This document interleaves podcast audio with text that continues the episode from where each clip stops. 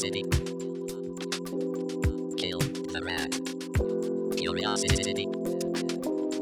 Kill the rat. Hello, everyone, and welcome to another episode of Curiosity Killed the Rat. My name is Matt, and I've missed it here. I've missed it here. I was You absent missed last. one episode. I know, but that's the first one I've missed, and I wanted to So keep it only on that one. I don't. Yeah. I We had- missed you. Ah. but I missed the conversation as well. I had to listen back to that episode, and you guys had a lot of fun. But that was last episode. We're in this episode now, and I am recording from lands traditionally owned by the Noongar people. I just want to acknowledge that before passing on over to you, Kate. How are you going today? yeah, I'm. uh, Look, I'm pretty tired. If I'm going to be honest, I was. I was going to be like, look, I'm great, but you know what? No, we're all about honesty here on this show, and um, I'm flipping exhausted, but that's okay because I am propelled to keep going by my enthusiasm for tonight's well tonight's episode.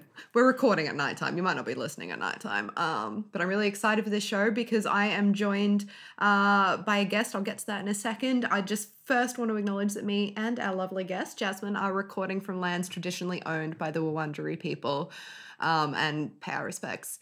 So yes i'm kate normally the scientist on this show, but we have another awesome guest here this episode. Jasmine, how are you? How's it going? I'm very well, thank you. It's an honor to be here. How are Oh, you? so excited to have you.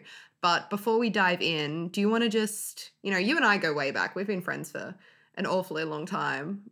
When you think about it, it's crazy. Yeah, back to high school days in Yeah, Canberra. like more than a decade. I'm now Mm. just Oh my realizing. gosh, Isn't that wild? That's, that's, wild. crazy. Um, but that's not why you're here. That's a, that's a that's a perk that I get to do this with a friend. But um, you're here because you do some cool stuff. Do you want to give us a little introduction? Give the listeners a little introduction. Who are you? What do you do? yeah, so my name's Jasmine Schipp. I'm a PhD candidate. I'm doing a joint PhD degree between the University of Copenhagen in Denmark and um, Deakin University here in Melbourne, um, where I'm based at a research centre called the Australian Centre for Behavioural Research in Diabetes.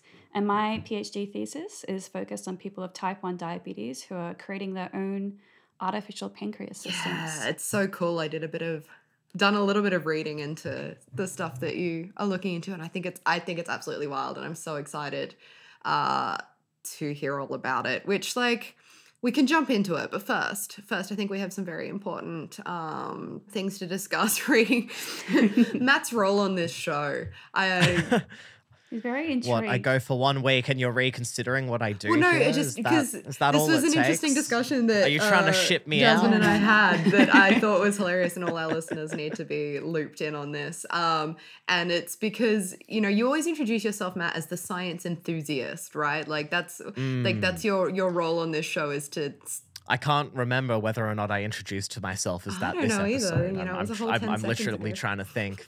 Is that how much of muscle memory it's become that I say it and say don't it, remember, yeah. or have I've forgotten to say that? But that that is how I like to yeah introduce yeah the myself hype man, when I but you're not remember just the hype man. Uh, what what what what is he, Jasmine? He's a, a literary trope, actually. You you are a walking a talking trope. trope. You are in fact the Watson Yes. uh, of the in- show. in literary worlds, so like think about a book like Harry Potter. Harry Potter is a Mhm. non. He's not from that world. So when he enters it, and Ron tells him all about, you know, how to use the powder that sends you through the Mm. chimneys, or Hermione's telling him all about the history of wizarding. He's someone from outside of that world, so that the reader gains a perspective into the rules of that Mm. world and how it works. So I feel like you're kind of like the Watson to the audience listening because you're here to You're the non interrupt the nerds who are yeah thinking, to stop us Mm. going on our wild rabbit hole rants and to using be all the jargon. Yeah. As Eminem might say, snap back to Yeah. reality. oh, there goes gravity. But Yeah. we're saying if, if you're the Watson, does that make Kate the Sherlock Holmes of the show? I quite like this idea. I quite like that as well. Um, I'll take it. Maybe, you know, whenever you're able to successfully explain some kind of concept, you could simply say it's elementary. Although, so does that make me the Harry Potter in the situation as well? no, because you're not the Harry Potter. No, but I'm the one from Mm. outside of the world who's going in and providing the reader with a lens to view this other world. You're through. total Damn, you are. You're the chosen one. I am the chosen one. I'm sorry. I know you were trying to steal the protagonist role, but nah, fam. Nah, fam. No, that's okay. uh, I am I am very Hermione Hermione You are but also Hermione. also I'm a Luna. We Mm. can't deny that. Sometimes I'm a bit of an airhead, and that's okay. that's okay. We love it here. We support. Well, there you go. I like that. No, I quite like that. I mean, I don't want to be, you know, just, you know, put in a box. I'm more than a trope. I'm a man. I'm a person. You're a man and a person. Wow. Yes. Um, I'm impressed. But no, okay, we're not we're not here to talk about literary tropes. Or we are a little bit because it's fun. Um, what are we here to talk about, Jasmine? Research. We're here to talk about you. Well, I was going to say you recently published a study, which is true. You did, and I'm gonna I'm gonna link that paper in the description if you want to read it, and we'll definitely touch on the details of it a little bit later. But I think we probably shouldn't start with you published a study. We should start with a little bit more general. I think introductory stuff. So the research you do is, you know, as you said, the um to do with diabetes. Yeah. So before we get into sort of what you do, we should probably start there for some of the listeners that may not be super familiar with the concept of diabetes. Like you've heard of it, you know what it, you know, vaguely Mm. is. I'm aware there's at least two types of Yeah. it. Yeah, correct. Yeah, yeah, Watson, what do you uh I think it's a good place to start. What do you know about diabetes, Matt? I'm aware there's two types, type 1 and type 2, very aptly named. Type 1 is the one you are born with. Um, type 2 is the one that you can get later in life. I don't think it's necessarily linked to anything hereditary like type 1 is. It's just kind of you you put too much sugar in your body, you run the risk of getting type 2 diabetes. Um, and it's to do with your body not being able to produce enough insulin or overproduces insulin. So probably just like the way the body m- monitors its insulin and controls its insulin production, meaning you can either be hypoglycemic where you don't have enough insulin or hyperglycemic where you have too much where you either need to give someone insulin or I don't know what you would do if you were hyperglycemic. I don't know if you can just like take sugar out of someone or like you make a run a lap. I I don't know. I don't really know any diabetics. I think it's like you've got but that's my understanding. a lot of great ideas there, a lot of great understanding, but also some myths I want to dispel, which is why I asked you to talk Mm. about it. So yes, um, type one does have uh, genetic factors, and you say people are born with it, but you can actually develop type one at any age. So adults can, you? get type I one. I didn't know that. Yeah, so people often associate it with children, and you, do- you do get Yeah. kids that get type one, but you can get type one as an adult. Huh. And there's no known um,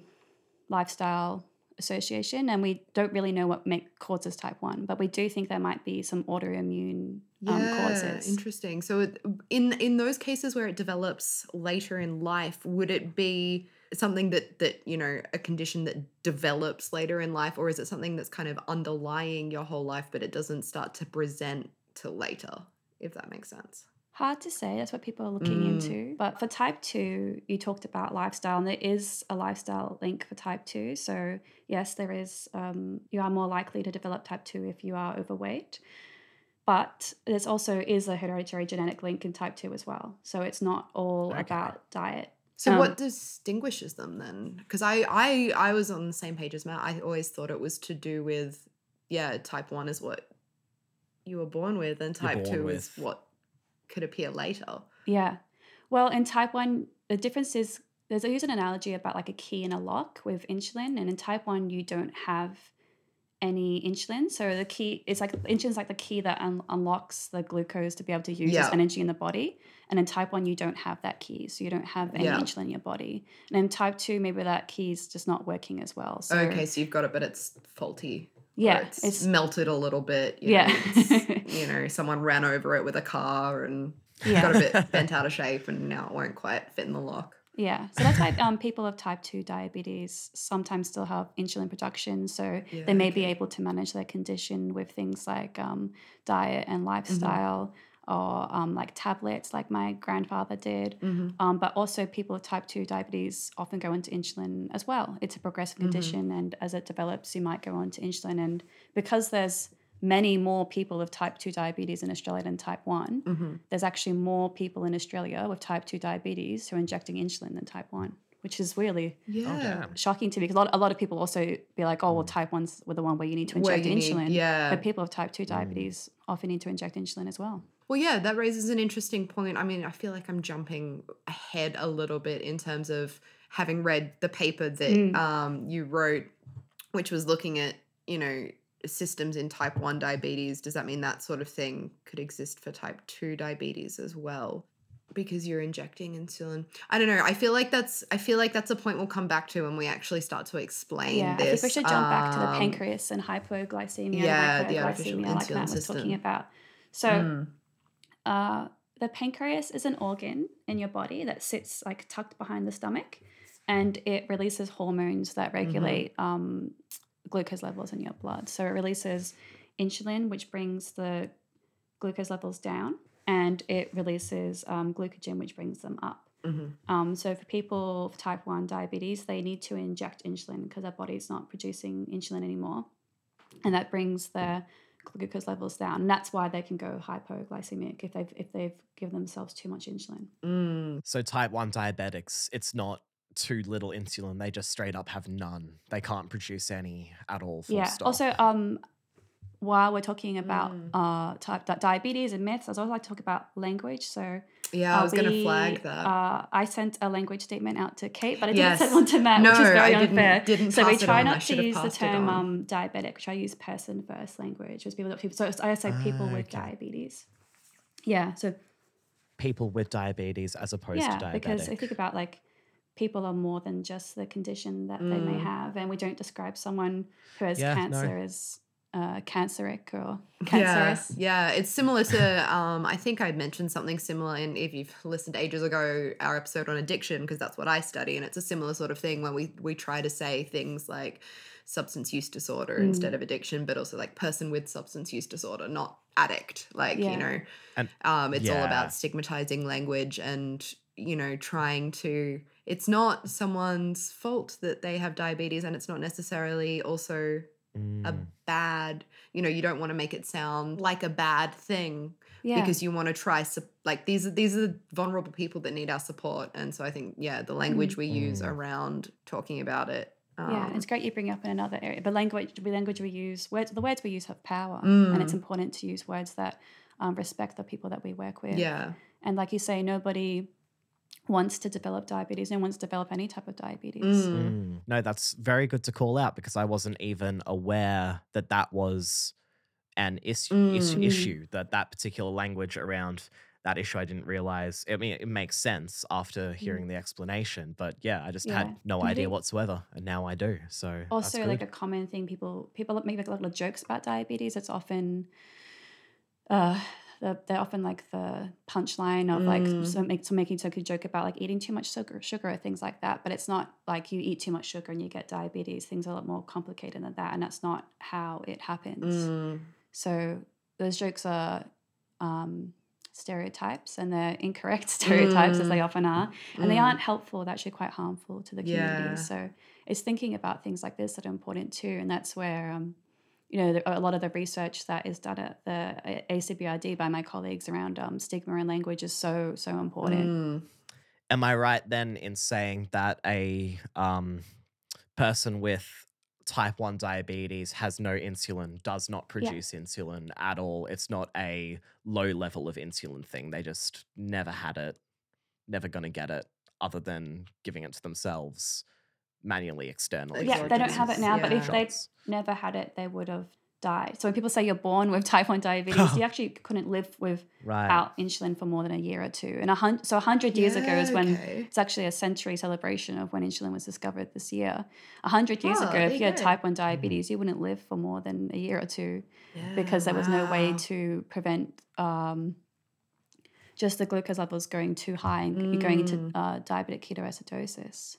And that's often some some people are diagnosed that way because they are really really sick. Um, Mm. so there's four main symptoms you get when you when you've developed type one diabetes, and that's like you're really tired. They're called four T's. Sorry, Mhm. when you're tired, um, you're thirsty, you're drinking a lot more water than u- usual. Mhm. You're going to the toilet more than usual, and you're thinner. You've suddenly dropped a lot of weight when you weren't intending to. Yeah. So, because I was gonna say, uh, ask, sorry, do the issues from you know not not producing insulin, do they arise from having too much glucose in the blood as opposed to your body just not being able to use that glucose Yeah. because I feel like that's where that's where the weight loss would come from, right? Is your Yeah. body not being able to actually harness the carbohydrates you eat Yeah. because that's what glucose is, right? Is we, we eat carbs, we Mm. break them down into their simplest form, which is glucose, which then gets, you know, uptaken by the body thanks to the key of insulin. And then we use that to energy things, to energy things. Yes, I'm a science communicator. but yeah, you know, so is more of the issue around the buildup of glucose as opposed to the lack of ability to use that glucose. Or both, like you say about the weight Yeah. loss, but also um, when you're drinking a lot of water and going to the bathroom a lot, it's because your body's trying to flush out all that glucose. Mm-hmm. Yeah, okay, that makes sense. So presumably people with diabetes have very, very low levels of energy. That could be an Yeah, indication. really tired. You're really tired.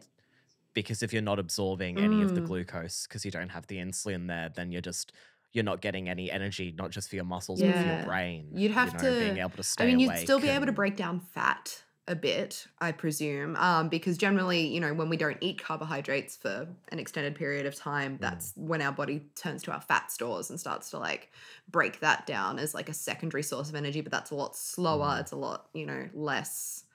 You know, it, it it's harder work for the same amount of energy. So that's presumably why people don't just die because it's not like they're getting absolutely no energy. It's just glucose Right. Is the most convenient. Correct me if I'm wrong here, Jasmine. But this I don't know, is we're getting very off. yeah, I know. I'm getting off your side of things, and I've dragged it into the like biology, physiology side of Mm. things But because that's what I do. But I'll I will release the reins and stop overthinking the um the physiological side of it because yeah, I do want to chat about this artificial pancreas um, because this is such a cool this is just such a wickedly cool concept to me. So you've described what the pancreas, what the the non-artificial pancreas's job is. Um, what's an artificial pancreas? An artificial pancreas. I think to talk about that, we need to talk about what what people type one diabetes are currently managing. Mm, that's a good point. Yeah. So yeah, hundred years ago, insulin was discovered, Mhm. and this isn't a cure. It doesn't fix diabetes, Mm-hmm. but if you're injecting it every day, then people with type one diabetes can lead um, happy, healthy lives. Mhm. But each time they're um, injecting that insulin, they have to think about a lot of different factors that go Mhm. into how much they need.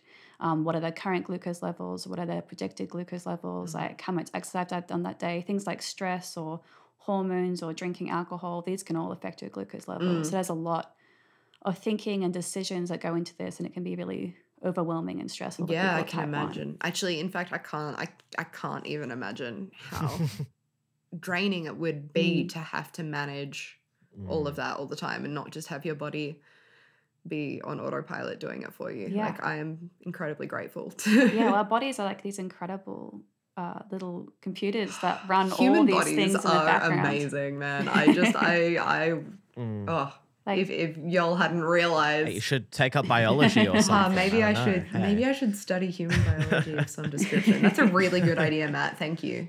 Uh, Hey, I have them sometimes. but they're, they're like always working towards homeostasis, so keeping Mm-hmm. things stable, keeping things Mm. safe. So things like body temperature, keeping Yeah. that within a safe range. So not only the glucose levels in your body, but so many things that's running in the Mm. background. But if you can imagine that one of one day one of those organs just stopped working and you had to do its job mm, forever, that would be rough. And that's what people with type 1 diabetes are, Mm. are doing Mm. essentially. That the pancreas has quit its job and now they've got this new full time job as a as a pancreas. But it's mm.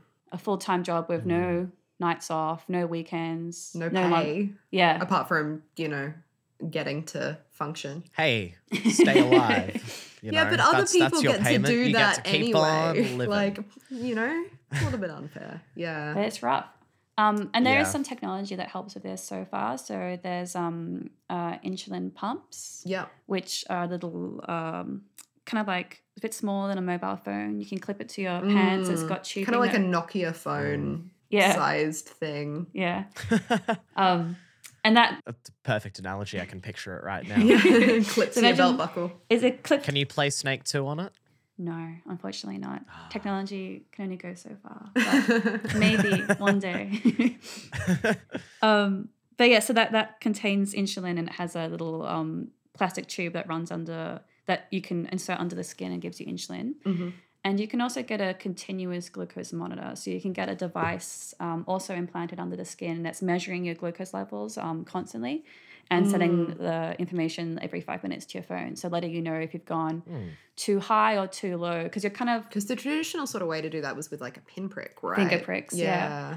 yeah. which would are only a point in time that can give you mm. information. So you can see that going from getting information from a finger prick. Yeah, I mean, you, could- don't want to be pricking yourself every five minutes. Yeah. That's a lot. Yeah, and it doesn't give you an indication of if that's going up or down or what's happening next. Yeah. Yeah. So having the CGM, sorry, the continuous glucose monitor, Yeah. abbreviated as CGM, can be really helpful and give people a lot of insight into their Mm. own data and their glucose levels. How um recent of a development is that technology? Because that's the first I've heard of it. I've only ever really known. It, it makes perfect sense, but I only really know of the older Finger pinprick, prick. bit of bit of blood, I don't know. check your I don't know when the glucose CGM levels. was invented. Let's look it up. Uh, this is the first the first device reading glucose levels continuously was a professional CGM approved in 1999, but that would have been, I think, a professional CGM is one that only doctors are allowed to use. Mm. I wonder when it was used for for everyday use. Personal. Okay, so around 2004, so pretty Hmm. recently. Yeah, right. Man, that's pretty cool. Yeah. What's the difference in? I imagine cost would have come down as technology improves and becomes cheaper to make, but um, for a person with diabetes, is having one of those things like a a really expensive thing to have, or is that like kind of a reasonable price on par with doing the pinprick method? Um, it can be quite expensive, and especially in Australia here. So there are subsidies uh, for people under who meet certain conditions for both insulin pumps and CGMs if you're under a certain age or you have certain health conditions. But otherwise, you have to have private health insurance, and I think it can be like a few thousand dollars a year to get these things running. So um, while people, whether its technology is available, um, it's not affordable or accessible to everyone. So a lot of people are um, campaigning for um, CGM to be uh, subsidized for everyone with type 1 diabetes. That's really rough to, you know, luck into being born with diabetes and then be expected to fund that. Yeah. Fund the management of that. Well, it's- Well, it's the mandatory pancreas tax. Do we not all pay? and it's especially unfair in countries like America where insulin insulin prices are so high. I Mm, mean, Yeah. when they invented, well, they didn't invent insulin because insulin's part of your body, but when they um discover discovered how to synthesize Yeah. insulin, Mm. the people who discovered it, they I think they sold the patent for one dollar because they they thought this was something everyone should have access to. But Yeah. um, now it can cost you know thousands of dollars for insulin in, in the United States, and there's otherwise Less good. healthy young people who are who are dying because they're rash- they're rationing the insulin, so they're not um, injecting as much as they should. Yeah. Like like when people ration food, they're, they're eating less. Yeah, You know, so sad. yeah, it's incredibly sad. So. Uh, luckily, there's lots of people campaigning for insulin for all in the states, and Mm. hopefully things improve over there. And I'd love to see also here in Australia um, access improve to technology for Mm. everyone. But yeah, So, so what is the um the situation like here in Australia? Because I've definitely heard a lot on the media about what goes on in America with like the fucking absorbent prices of insulin, where like you say, yeah, people are literally dying because they have to ration their insulin because they need to make rent or food or you know they don't have health insurance and yada yada yada yada yada. But here it's a little bit different. Do we do we charge a shit ton for insulin as well, like they do? no, luckily, luckily not. Mm. Um, and also, we're lucky to have the um, NDSS here, which is the National Diabetes Services Scheme, and it also funds a lot of other um, supplies for diabetes too. That's good. That's I'm I'm glad that it's not as bad here, but it's still still a huge out of pocket expense. Yeah. Which, you know, once again, am I? Are are you ready to talk about the artificial pancreas yet? Because I'm like Okay. Okay. chewing we're at the there. bit. We're nearly there. uh, because So- uh, cost is another way to bring into that, and I Yeah. just I really want to talk about an artificial pancreas. Okay. So type one diabetes. Just pull in a segue at any chance you get. So done a quick crack, crash course. Type one diabetes. Pancreas isn't working properly. You're not making insulin. Mm-hmm. You need to inject it yourself. You can do that using a pump, and you can measure glucose using a CGM. But these two bits, these two parts, they don't talk to each other. So you still have to measure your glucose levels and then figure out how much insulin you need, and then tell the pump how much insulin to give you. And really, they should. They should. They should communicate. That would make a Mm. lot of sense. I would. Yeah. yeah. Yeah. Um, so, as people in the diabetes community who figured out how to get these parts talking to each other, communicating with each other, and create um, what they called a, a do it yourself artificial pancreas system or, um, or, or an open source artificial pancreas system, because once they figured out how to get these bits talking to each other, um, they then put the instructions online for free so anyone could do it themselves. This makes me so happy. I love Yeah. this story. Oh, that's really fucking cool. yeah.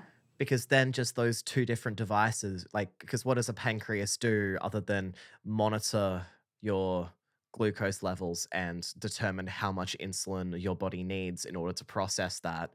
So you've got one thing that monitors your levels, you've got one thing that puts in insulin. So if you have them working together, that's just that's a pancreas. Yeah, everyone's happy. And it's still it's not it's not perfect. Doesn't do everything for you. You still have to tell it when you've um had a meal, how many carbs you've eaten. Mhm.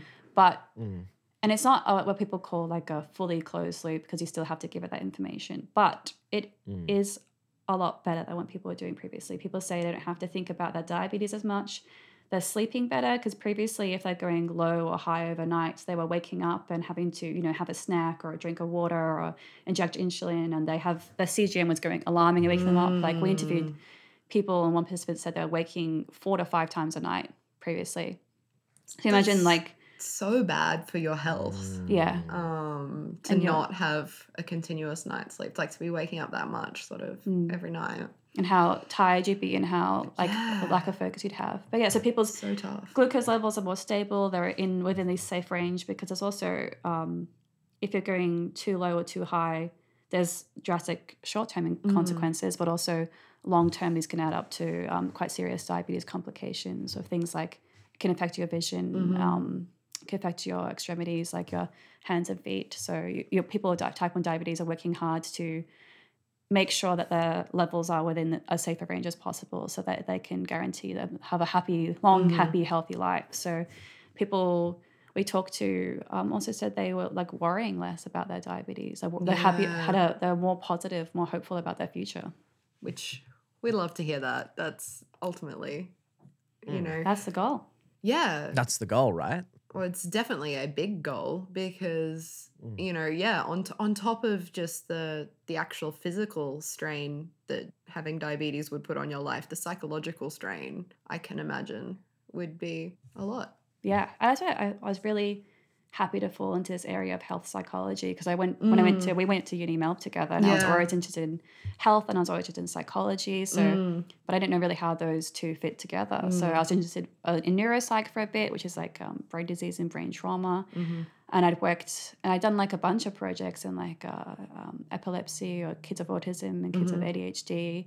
I worked on some projects with um, children with brain trauma for a bit at the MCRI. And then I ended up applying at the ACBRD, where I am now, the Australian Centre for Mm. Behavioural Research and Diabetes. And they were like, oh, so you've been working in health psychology for a while. And that's the first time I heard about it. were like, "Have I? Cool. Yeah. I like this." but yeah, the psychology and the quality of life and uh, all those things are so important when you're living Mm. with uh, a chronic health condition like diabetes, or if you imagine any um, physical health condition that can have a really big Mm. impact on your mental health and your quality of Mm. life. And um, that's something we, one of the main aims of the ACBRD is to focus on improving quality of life Mm. for every Australian living with diabetes. Yeah, and it's obviously, I mean, there's obviously such a need for this kind of, you know, automated system where you get your devices to talk to each other if like cuz it's it's being driven by people with diabetes, right? People Mm. from the community or I think I read like parents of children with diabetes Yeah, that's right. um, who are just have hit the point where they just can't manage, or not so much that they can't manage it, but you know they're looking for solutions that aren't necessarily because what's the if my understanding is correct, a big issue with this you know wonderful system that sounds like it solves all our problems uh, is that it's not currently FDA approved or TGA approved Yeah, that's right. which means that people can't just go to a store and buy one of these things No, They've no. So you to- can yeah You, you can legally build a medical device for yourself. There's Yeah. nothing wrong with doing yeah that. Yeah, it's not illegal But you can't sell one or give Yeah. one to someone else because um, then you come into issues around liability and Yeah. legality there. So yeah, you can go online, learn how to code, hmm create this app for yourself on your Mm. phone that helps communicate with your insulin pump and your CGM Mm-hmm. and that helps run your your your background insulin for you, Mm-hmm. this artificial pancreas system, but you can't then make one and give one to someone else. Yeah. That's an issue. Do we know why it hasn't been approved yet? Is it uh, does it need to go through certain number of trials or something, or is it something else that's stopping it? Yeah, it's about um, safety in clinical trials. So Right. people haven't run these, but they don't necessarily want to want to. You, you were saying before, people, you know, they're kind of tired of waiting for the commercial companies to produce solutions that they wanted, and they uh, we're uniting behind this hashtag, the hashtag "We are not waiting" to create these solutions for ourselves. Um, there is there are now um, commercial hybrid closed loop systems coming. So we've got um, uh, Medtronic in Australia has commercial hybrid closed loop now, which is great, and um, there's more on the way. Lots Okay. of uh, diabetes technology companies are working towards this, but there's also a company um, in the states, Tidepool, which is working um, to create a commercially available version of the the, the open source Yeah, DIY okay. version Loop. Yeah, wow. So there's there's three main versions. It started with OpenAPS, which was um, invented by one of the main inventors was uh, Dana Lewis. Mm-hmm. I know people who um, adapted that for the iPhone on Mm-hmm. something called Loop and the Android system, so Android APS. Mm-hmm. And the the Loop, the iPhone version Loop is going to be adapted and FDA approved, and there's a company called Tidepool working towards that, which is great. It's great to see um, commercial co- companies collaborating with the community, recognizing their efforts, and Mm. Um, working towards what what people in the community want and need. Yeah, yeah, rather than necessarily kind of creating a whole new one. They're like, well, yeah, let's work with the people that have already done a lot of the legwork in figuring out this this coding part because you know that doing it for yourself, you know, I think I read in your study that that for for the people that can do that that's that's potentially empowering to be able to do that for yourself but that's also not necessarily going to be accessible to everyone Yeah. Yeah. um Yeah, so people we, we talk to, we ask them. Some of them are saying like, it's not for everyone, you know. Mhm. You, but other people were like, well, I think actually anyone with type one diabetes would benefit from this. But yeah, finding the Mhm. the time to sit down and learn how to do Mm. this all, or um, yeah, the money to afford the insulin pumps and the CGMs and some of the other parts that you might Mm. need to order online from Amazon, or um, yeah, being like tech savvy enough to know how to code in things. Of a lot of the things you can get support. So um, the paper that I wrote uh, was about a lot about navigating the challenges of this because when something's not regulated and you're doing it yourself, there are some challenges that come with that. So yeah, Yeah. sourcing the hardware, technical issues, things like that, and the peer support cu- community was hugely powerful in this. Um, they were, hel- you know, people are giving away free insulin pumps to other people, just helping them get set up Yeah, wow. teaching them how to do the coding. There's build parties where people sit together and help each other get all set That's up. so cute. I love that. I love the idea of a little like pancreas build party. Um, yeah, and I think that's like the the real power of community is really wonderful to see here, and it's a very, it's extremely overwhelmingly wonderful. I think is one of the phrases someone used in my paper, but it's a really mm. generous community that works on a mm-hmm. pay it forward concept. So yeah. other people said they went in, they were helped by someone, and like, well, how could I ever mm. repay you? What can I do to mm. help you? And they're like, well, just help help Pay the next forward, person. help the next person. Yeah. Yeah. I love that. That's and it it really speaks to like I don't know the power the power of the internet as well in a way, right? Because a lot of these well, all of these communities are online, like you're saying, there's a hashtag that um is that how you found like how did you find first of all the participants for your your study but also you know stumble upon this this movement and you know how yeah d- did it all just come from it gaining enough traction online that it then caught the attention of the researchers um Well, we're we're really lucky at the ACBRD to have um, collaborations with uh, Diabetes Australia, and especially with a woman named um, Renza who runs the blog Diabetogenic, and she is a woman with type one diabetes who is looping, so she's um, using this technology, and that's how I became aware of it. So when I was working as a research assistant at the ACBRD, and I was I met Renza, who's just like oh my fabulous, mm-hmm. stylish, amazing woman, loves coffee and red lipstick, and is just Love like an amazing person around the office. Mm-hmm. And reading her blog and hearing about what Loop was doing for her in her life was really mm. impactful in me when I was um, coming to this new research field and I was learning so much about mm-hmm. how how hard it could be to be, live with type one and, and all the thoughts and feelings that came with that. To see how how excited she was talking about her loop and what was changing mm. for her was huge to me. And then when we uh, um, some of the supervisors and colleagues at my center put together a um, a proposal for this new PhD scholarship. I went for this scholarship, and that's how I ended up in this in this Yeah. position. But yeah, they they did find they were recruited mainly online, Yeah. and we were there's lucky we're in Australia we've got um, a, a group for people who are doing this on Facebook, and it's called Aussie Aussie Aussie Loop Loop Loop. Oh, I love that. That's such an extra, of course. And so I think we recruited most of our participants through there. I was actually um uh, the interviews happened before I came on to the PhD, Mm-hmm. so I wasn't part of the recruitment process. But I do know that we recruited a lot of people from that Facebook group. Yeah. And like you're saying, like the power of the internet, people are saying that. So if you're doing this, it's it's tricky for health professionals because I can't endorse this because it's not a regulated Yeah. technology. But health professionals still need to support any person with diabetes who's going for healthcare, and that can be a tricky Yeah. thing for them to navigate. Um, so one of the challenges people talked about in the interviews was that they felt that some, not all, but some health professionals didn't really support what was going on or understand what they were doing.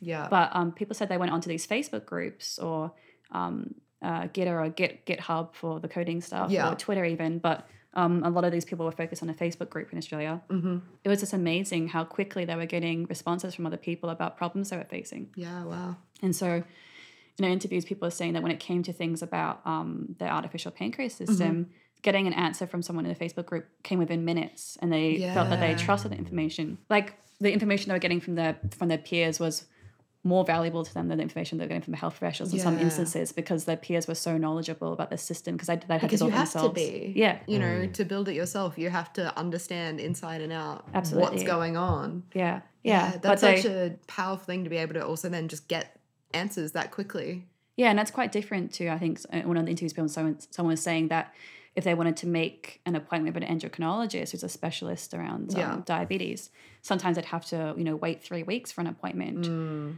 Um, but if they posted a question on Facebook, they get a answer back within minutes. And I think we've been seeing some really interesting things with COVID and the move towards telehealth that I think um, could really work here Mm. about um, you know being able to access answers or um, being able to call your doctor when you can't make it in or doing a Zoom call, things like that. I found a lot of people saying that's been really helpful for them to really accessible. Yeah, I'm I'm actually I think that's a good thing that has come out of COVID is it's it's forced us to make I mean healthcare first of all, but uh, kind of just all events more accessible. Like, you know, Mm. where we we allow an online option be- and it's kind of frustrating because it shows that it's been possible Yeah. all along and it took something like We've a had global this pandemic technology for, for, us. quite some time. yeah, to be like, oh, Some sometimes our hand needs to be forced by the circumstances around us for us to actually use the tools we have because so many people would just be kind of like, well, if it ain't broke, don't fix it. We've done it this way for this long. Why would we Yeah. change unless something external comes along and changes it Mhm. for us and like, oh, maybe we should do it Yeah. differently. And then you do it differently and you're like, oh, hey, this is actually better.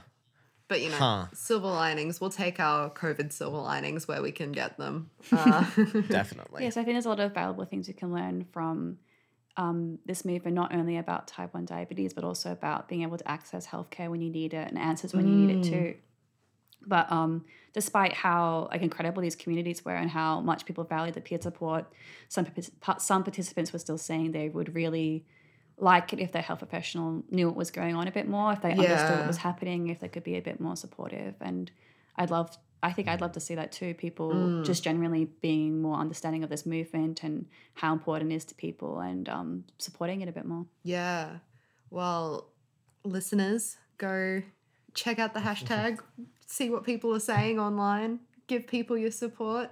If you know someone in your life with diabetes, maybe talk to them about this. I don't know. What um is is the number of, of people or the proportion i should say of people that are kind of engaging with this technology you know a large number or or not really Not really. Uh, I think that's about 2,200 people worldwide using it, which is quite small. yeah But if you think about um, in terms of how many, a lot of them are donating their information online, their data online. Mm. That's also quite a powerful number in terms of a clinic, like a not clinical trial, but well yeah a, a it's a relatively well powered Mm. movement Yeah. we should say yeah, So relatively small in terms of how many people with type 1 diabetes there are, Mhm. but big in terms of impact, I think. Yeah, which kind of Just brings me back quickly to that other question that I asked earlier. Do you know, like, why this artificial pancreas system is uh, designed around type 1 diabetes, or in terms of, you know, your research anyway, was looking at more like people with type 1 diabetes as opposed to type 2? If, um, yeah, is this something that's also a possibility for people with type 2 diabetes? Do you know? Yes, it is a possibility for people with type 2 diabetes who Mhm. are using insulin, but I'm not seeing a lot of it. And there's like, I Mhm. guess, a lot of reasons for that. And one thing in Australia in particular is that a lot of people with type 2 diabetes don't have access to technology or don't, Mm-hmm. yeah. So the, the insulin pumps and the CGMs and things. Mm-hmm. I'm not exactly entirely sure. Yeah. No, that's I mean, it's it's a very new and small and growing area. So it'll be really interesting to see where this goes in terms of as more commercial ones come on the scene, perhaps it you know, it becomes approved uh, like therapeutically um approved by the TGA, etc. You know, perhaps we see some of these things being subsidized. Perhaps we can see i'm just imagining this you know utopian future where anyone with any type of diabetes can have a pancreas in their pocket. Um, maybe that's Pocket naive but this is what i'm picturing in this wonderful world where all these I feel like it's inevitable. It's just waiting for, you know, the wheels but of matt they're not waiting our That's the systems to catch up. Hashtag they are not Yeah. waiting um And people are talking about in terms of how the development of technology. You think about how rapidly technology is developed in other areas Mm. like um, mobile phones, things like that. Mm.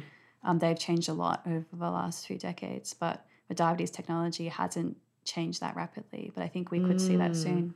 But a lot of it's got to do with you have to be aware that the commercial companies have to meet really strict regulatory processes and making Yeah. sure they're safe for everyone to use, which is really important. Yeah. And I guess, you know, with something like diabetes where there's there's variation between people, Mm. right? It would I would Im- imagine that that would make it harder to get something approved to be, you know, safe for everyone Yeah, when one it's not size fits necessary. Yeah, because Yeah. it, it's not a one size fits all problem. No, and I think that's some of the criticisms people have about the commercial Mm. products that are available is that they're not customizable. Mm. So they have like preset targets that you can't change. That seems silly to me. Uh, yeah, I was gonna say that seems like a bit of an oversight. But they need to do that to make sure people are safe. But yeah, yeah. And I guess that's another advantage of uh, learning the coding and learning, you know, how to do this yourself is that you can then know your exact needs and program them into the device. Yeah. And having that um, personalized care or individualizing your own technology is really val- valuable to people. And I think um, healthcare generally is moving towards pe- personalized care. Mm, no, which is, I think, a very good thing. And somewhat kind of relates to our listener question as well, which I'm jumping ahead in my brain. Um, but which, you know, though, speaking of, we do have a listener question that we do need to shuffle on to soon. But before we do, was there anything else that, you know, you kind of haven't had the chance to talk about yet to bring up that you would like to or were hoping to? No, I think though we could spruik something that's coming up for both of us. That's exciting for listeners. You're the look making a on your face, Kate. I, me, self promotion couldn't possibly. Well, go on then. yeah, so um, Kate and I actually both competing in a science communication competition called Yeah. Fame Lab, which, and we're both we made it to the semifinals, which is very exciting. Yeah. hey, congrats. Yeah. yeah, it's cool. Yeah. And so, we you'll, both- you'll be talking a bit about your PhD research there. I'm actually talking about yeah, it's it's it's uh, the stuff I did for my masters. Oh, cool. Um, that I'm talking about because there's not enough substance yet Well, you've only just started your PhD, to uh, fill three minutes of time. Um, no, that's not quite true, but yeah. Um, so yeah, I'll be talking about some of that. Yeah, the the it's we get three minutes to talk about stuff. It's really it's thrilling. I'm it's like you're quite- back at Rostrum speaking. Oh no! Don't say things like that. I remember that. you won that. You won that public speaking competition when you were in year four. And Now's the now perfect I time have to bring a up. podcast. Look at that. It was a year. It was grade six. Thank you very Oh, I'm much. sorry, I'm sorry. Um, I'm And I made it all the way into the Australian Capital Territories grand final, and then didn't win. Was very sad uh, because that speaks to my attitude as a child. I was not happy enough to have made it to the final. How I Well, have science grown. could, could be different.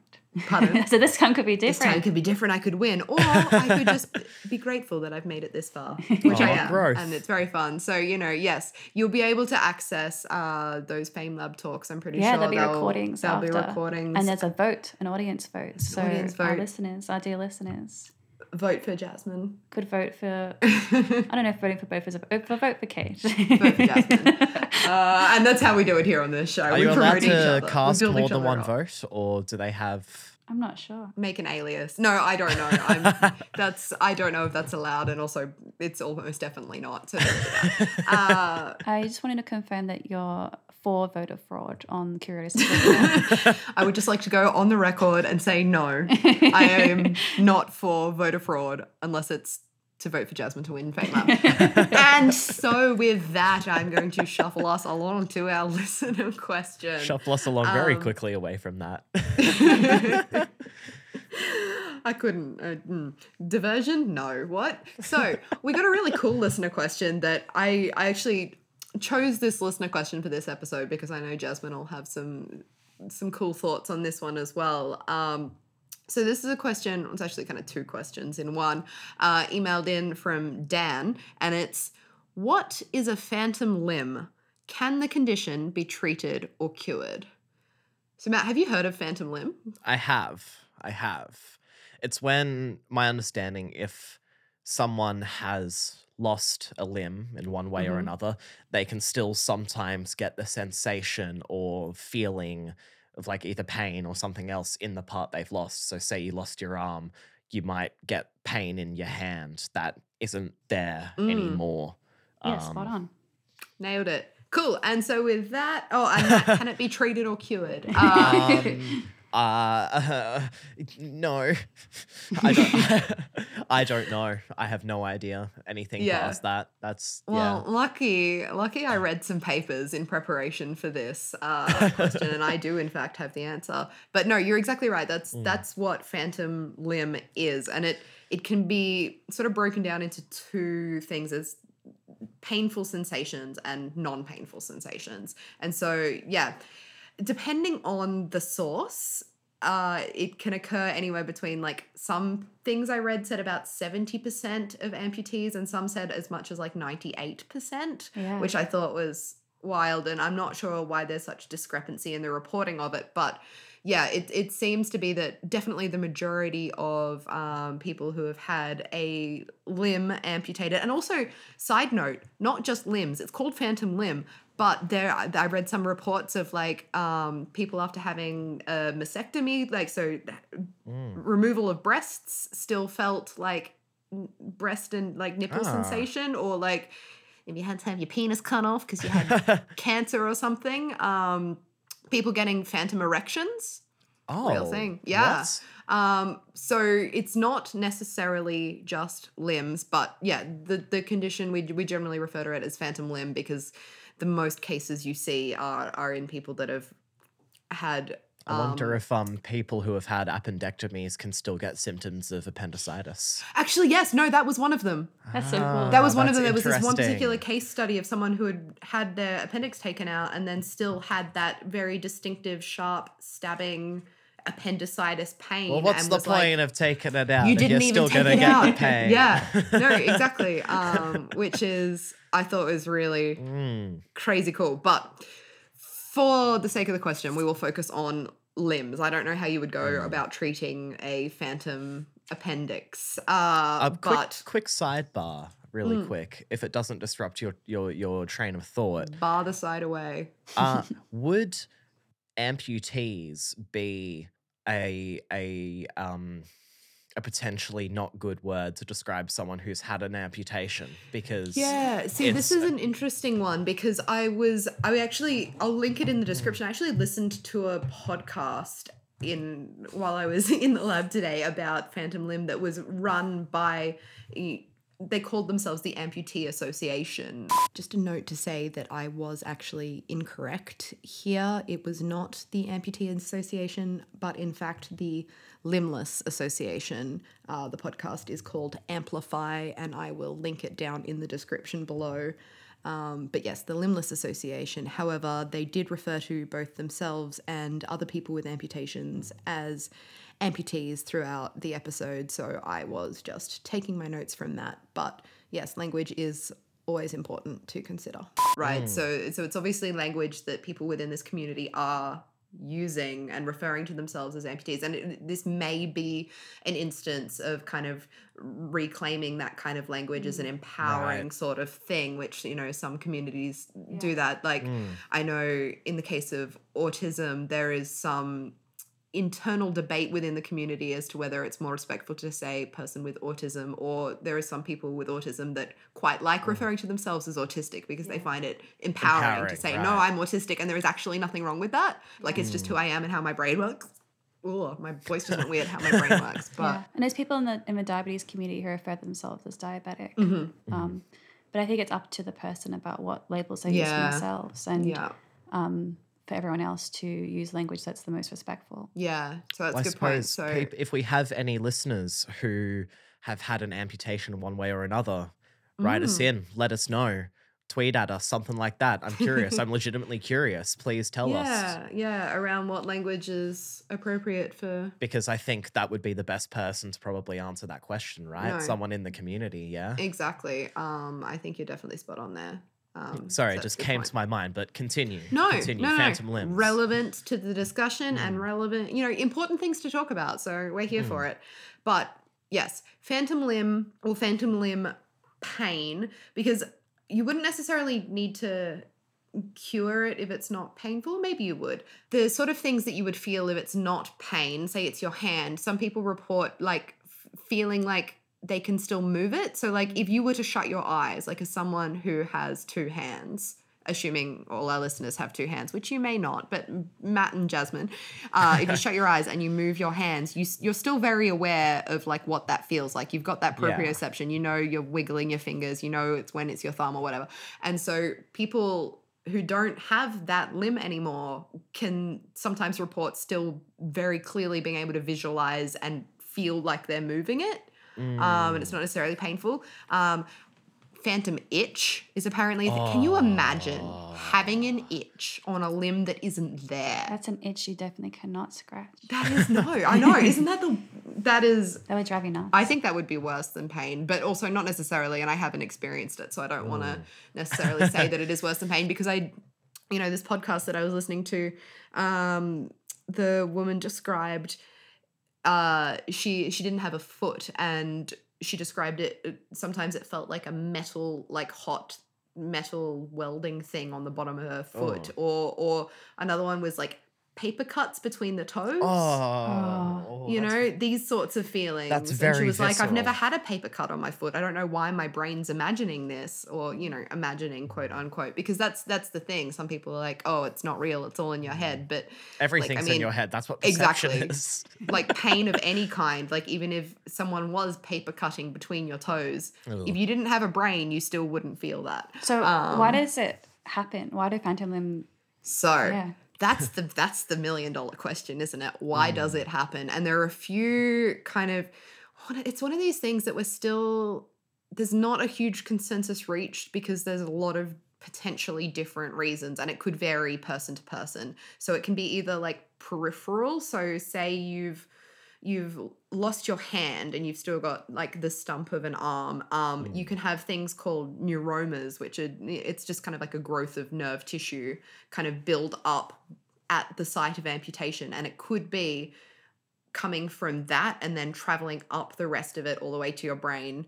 So because if you think about it right say once again you, you've got a hand and you get a paper cut Mm. how pain perception works is is you've got your nociceptors which your pain receptors on your hand they're going to sense that pain but then it's got to travel all the way from the hand up to the brain for you to then like recognize it right so even if you don't have a hand it could anywhere along that pathway from where the hand is no longer to the brain something could be going wrong so it could be a neuroma in the periphery in the arm itself or, or wherever um, or it could be in the brain. So in your brain, you've got a part of your brain called your somatosensory cortex, which is essentially the part of your brain that maps sensation and like touch.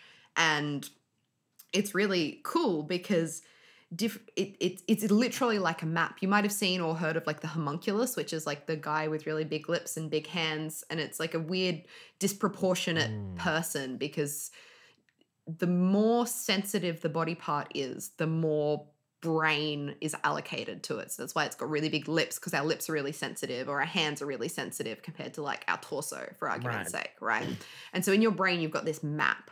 And so what happens if you think about it, if you've lost your hand, there's still a part of your brain that's allocated to that left hand. Mm. Right, there's still a chunk of cortex that's like this is the left hand. So it's it's like you've just cut the cord. You've cut the HDMI cord to the TV, and the TV's gone Mm. static because it's still trying to get an input. The TV's still on. You Mm. know, the this part of the brain is still like, hey, we're the right hand, but there's nothing coming in from that hand, and so you can kind of have this reorganization of the brain where the neighboring parts will take over. So, for the example of hand, the, the part of the hand map in the brain is really close to the face. Yeah. So, sometimes people report, you know, if they've lost a hand, they'll report phantom limb like hand thing when people like touch their face.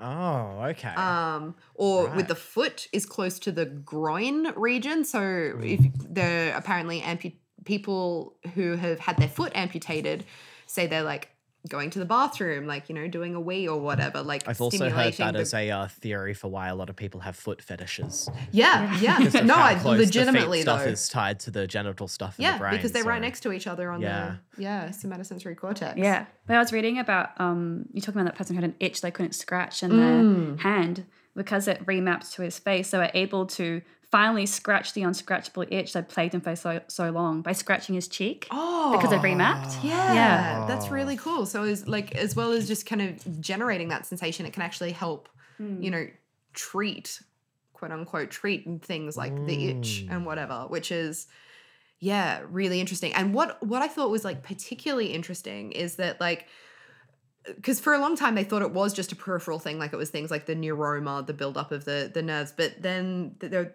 there were reports of like persisting pain. So they anesthetized the neuromas. They were like, okay, so you've got nerve tissue building up because of this amputation. We know that's a thing. Um, so they chucked a whole bunch of anesthetic on there, and people still got the phantom limb pain. So that suggests that it's something in the brain or something in the cortex yeah. and to do with this remapping.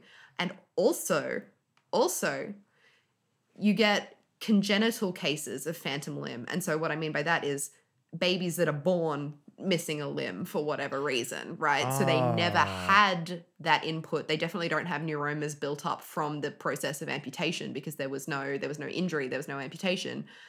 They can still get phantom limb, not as frequently as people who have had amputations, but Mm. there are reports of it, which those cases they would definitely suggest that you know your brain is born with this like spot for the hand even Mm. if your body's not born with a hand your your brain missed the memo in development and so that's where you get that you know reorganization where your brain is thinking that it's hand stimulation or hand pain or whatever but it's actually potentially something from a neighboring area that's kind of taken it over but the signals are getting a bit you know mixed I and wonder so how often the reverse of that happens. Someone born with a hand, but not with the spot in the brain for that hand. And I wonder what Mm. that would That manifest happens too. that happens too Yeah, and it's a condition where people can really strongly feel like part of their body isn't their own.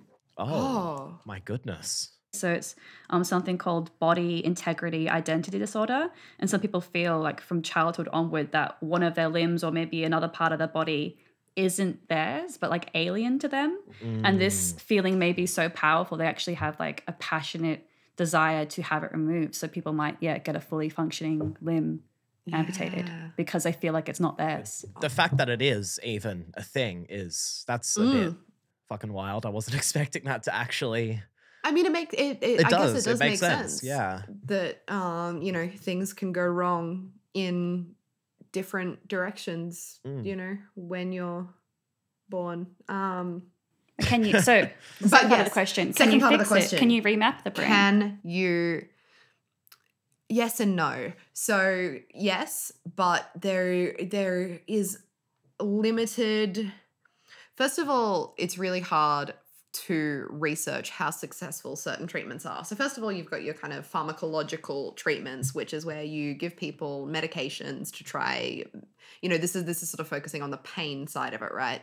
Um, where people are like, oh, it's a kind of nerve pain, so we're going to give you a medication that's used to treat nerve pain, and that's kind of the first line of treatment for this sort of thing. Um, and it it has limited success. Some people report um, you know, success from that. A lot of people report that that does absolutely nothing. And then there are a whole lot of, you know, additional risks that come with going on medications that have side effects, etc cetera, et cetera. Um, there was this one particular study that I read, it came out this year, 2021, um, where to get around the problem of like the fact that you you can't do like a placebo controlled trial of a non pharmacological treatment because you can't placebo something. So, for example, one of the things that this particular study brought up and that has been quite successful is something called mirror therapy. And it's where you get a mirror.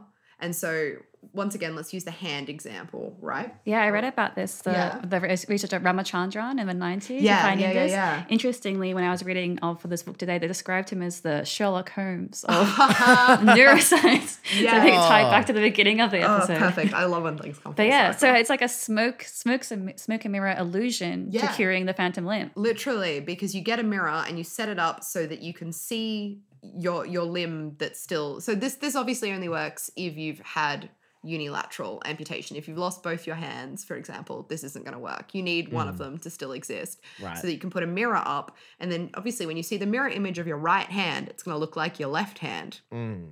and so then what people do is if their hand, if they're they're I'm gonna say quote unquote imagining or like mm. perceiving, I should say, their phantom hand contorted mm. in some really painful position, or some mm. people report like having their fingernails dug in or something like that. Yeah. But they can't un- undo that. Some people report feeling the pain that happened from the amputation. So, like if they were holding a grenade for people in the war, or people who are involved in a car accident, they're still reliving that pain, painful experience. Ah. Yeah, one of the guys, Matt, I've got to tell you, one of the guys on the podcast uh, had lost a leg from a horrific motorcycle accident where his leg got ripped off. Yeah, that'll happen. I had to share that with you because I've been reliving that in my brain. Uh, I just went, I went for I went for a ride today for the first time in a while, and you've and it was you fine. I still have so both of my legs, so we're we're all right. We're one Um, for one. But yeah, so the, the point of this mirror therapy is that you can then use the mirror image of your remaining hand to hmm. uncontort it from that position or to you know if, it, if it's contorted in a painful position or even just to sort of move it and feel like you've got that control can sometimes they're not really sure why or how exactly but it can help bring relief. And so it's the sort of thing that you do for like 15 minutes a day every day and it takes several weeks to months to start bringing relief, but it can start to alleviate some of that pain because essentially, you know, what what what's happening is you've confused uh you've confused you know the the, the brain because it's there's still an area that's meant to be receiving input, but it's not receiving that input. So if you're kind of filling in that missing puzzle piece, you're you're plugging that wire back in, so you're not getting static on the TV anymore. That makes sense. Well, so someone was saying that he was doing it for 10 minutes a day, and at first he was only feeling relief when he was actually watching the mirror hand. Mm. But then after time, slowly after time, doing it each day, practicing, he called up Ramachandran and he was like, Mm. it, it works. Like, I'm not experiencing the phantom pain anymore. It's one of those things like daily practice and remapping that brain, the brain Yeah, plasticity yeah. parts. So the books I was reading about this in were um, The Brain That Changes Itself by Norman Doidge yeah, I and um, Hallucinations by Oliver Sacks. And if people wanted to read a little bit more about um, Phantom Pain and Phantom Limbs, are both good books to have a look at. I'll write those down in the description as well in the sources if you guys want to have a look. But another really cool thing that this 2021 study um, highlighted. So I, sh- I should mention the way that they came up with this sort of list of of treatments is that because you know with the for example i was saying you can't you can't do like a placebo control study of, a, of mirror therapy. Like how do you placebo a mirror?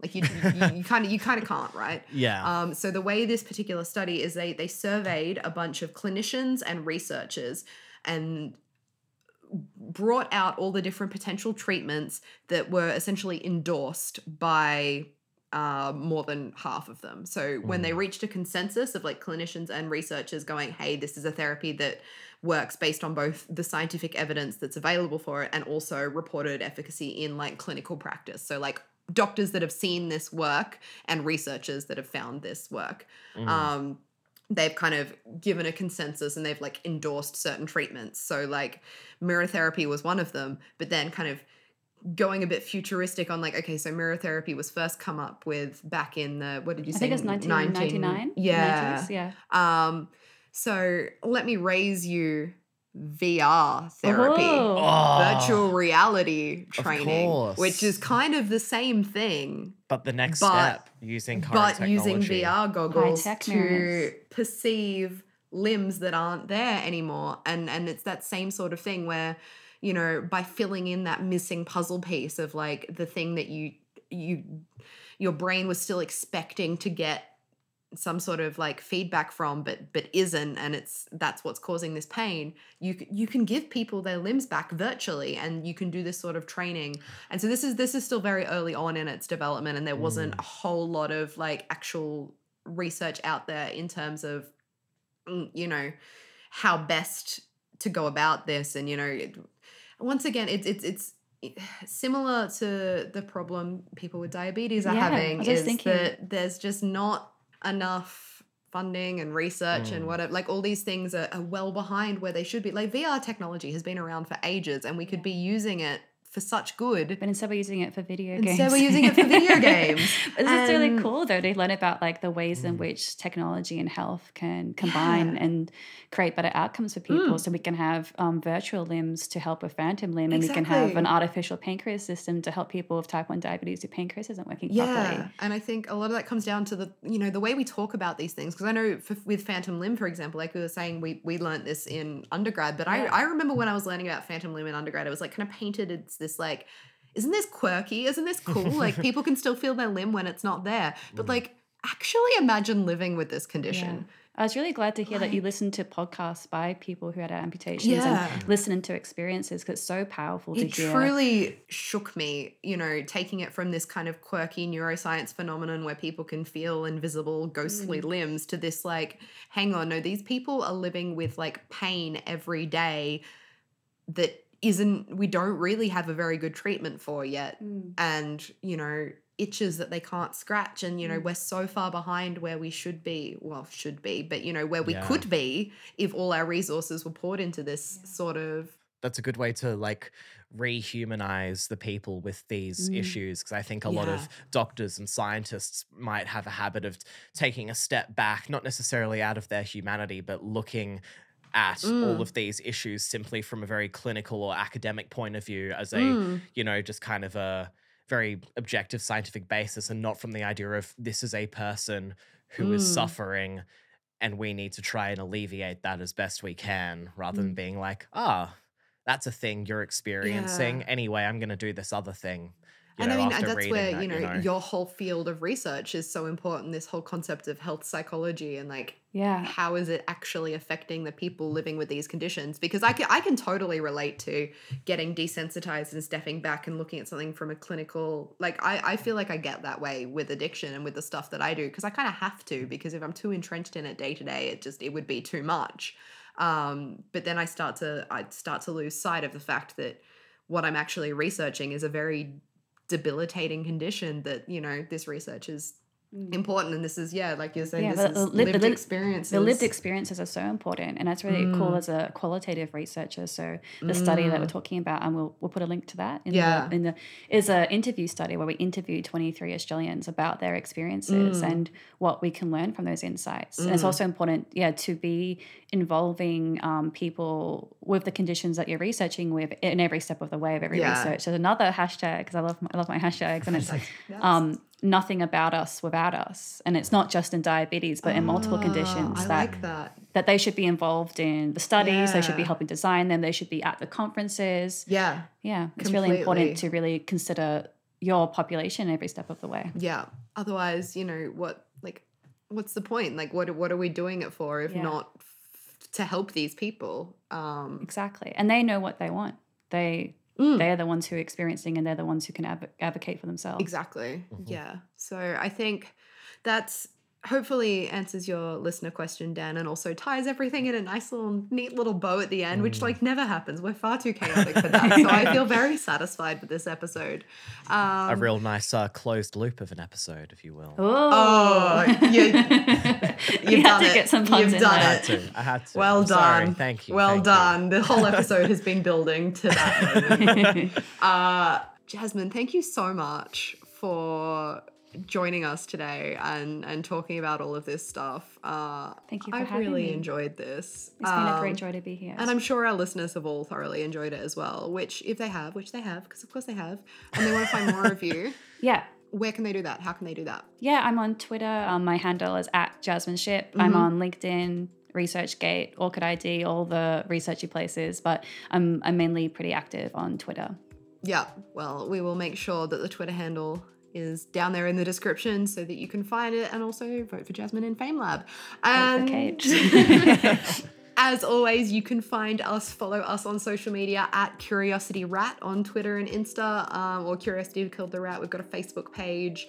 Uh, if you have a listener question for us, like Dan did, and you want to email us, curiosityrat at gmail.com is our email address. I do love getting emails and love getting mm-hmm. questions, so please keep shooting them through. We've got a few good ones sitting in the inbox, but do keep coming. Do keep them coming. I mean, you know, either. I mean, live do your best you. life, keep coming. We're very also- sex, we're sex positive here on Curiosity Killed the Rat. We are sex so- positive here on Curiosity Killed the Rat. Orgasms are a good thing. And speaking of, we have a Patreon. Don't know why that's speaking of. It's a great segue. I'm not good at my job. But we do, in fact, have a Patreon. Um, so if you enjoy our sex jokes and also our very serious, important talks about health conditions or quirky science or all the all the cool stuff we get up to on this podcast, and you appreciate the hard work that Matt and I put in to keep bringing you these episodes, you can now completely optionally financially support us if you are in a position to do so. Um, find us, yeah, patreon.com slash curiosityrat is where you will find that. And with that, I think I've plugged all the pluggables. I Have I plugged all all the the pluggables? plugs that can be plugged. the plugs, all the holes have been plugged. All the our show. Plug- put- fantastic. Well, thank filled. you, dear listeners, and thank you again, Jasmine. I've had a blast. Um, Me Thank you. too. catch you later. Later, skaters. Curiosity. Kill the rat. Curiosity. Kill the rat.